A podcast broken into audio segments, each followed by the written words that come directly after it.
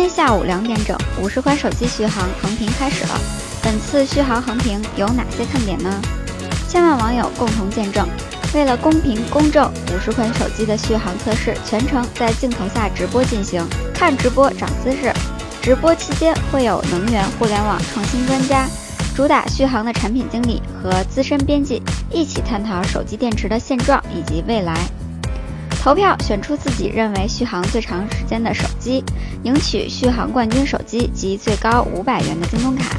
横屏还在继续，欢迎大家去我们的直播页面踊跃发言。阿里入资锤子，听说老罗已经把一部分的股权押给了阿里巴巴。有的人看好，有的人唱衰。不过老罗反正是有钱了，宝宝有钱，宝宝这回不怕刮大风了。什么时候罗宝宝再一次开个相声专场啊？不对，发布会呀！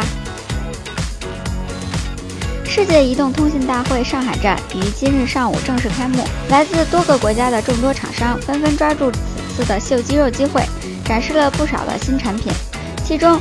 刚一开展，阿里巴巴旗下的云 OS 展台便聚满了许多的观众和媒体。原来，飞亚达集团智能手表部经理王龙要借此机会正式发布搭载了云 OS of Air 的智能手表——飞亚达 In 系列。功能上，云 OS of Air 赋予了飞亚达 In 系列智能手表定制提醒、运动计步、智能防丢、三十米防水。无芯充电、蓝牙连接以及令人惊讶的超长三十日续航，外观满足用户需求的同时，体现功能的出色。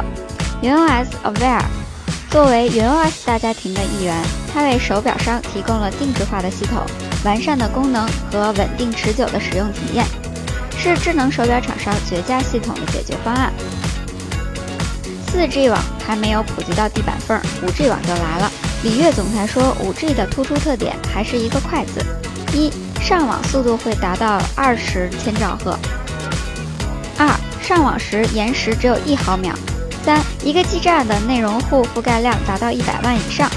上网越来越快这件事情，真是想想就爽啊！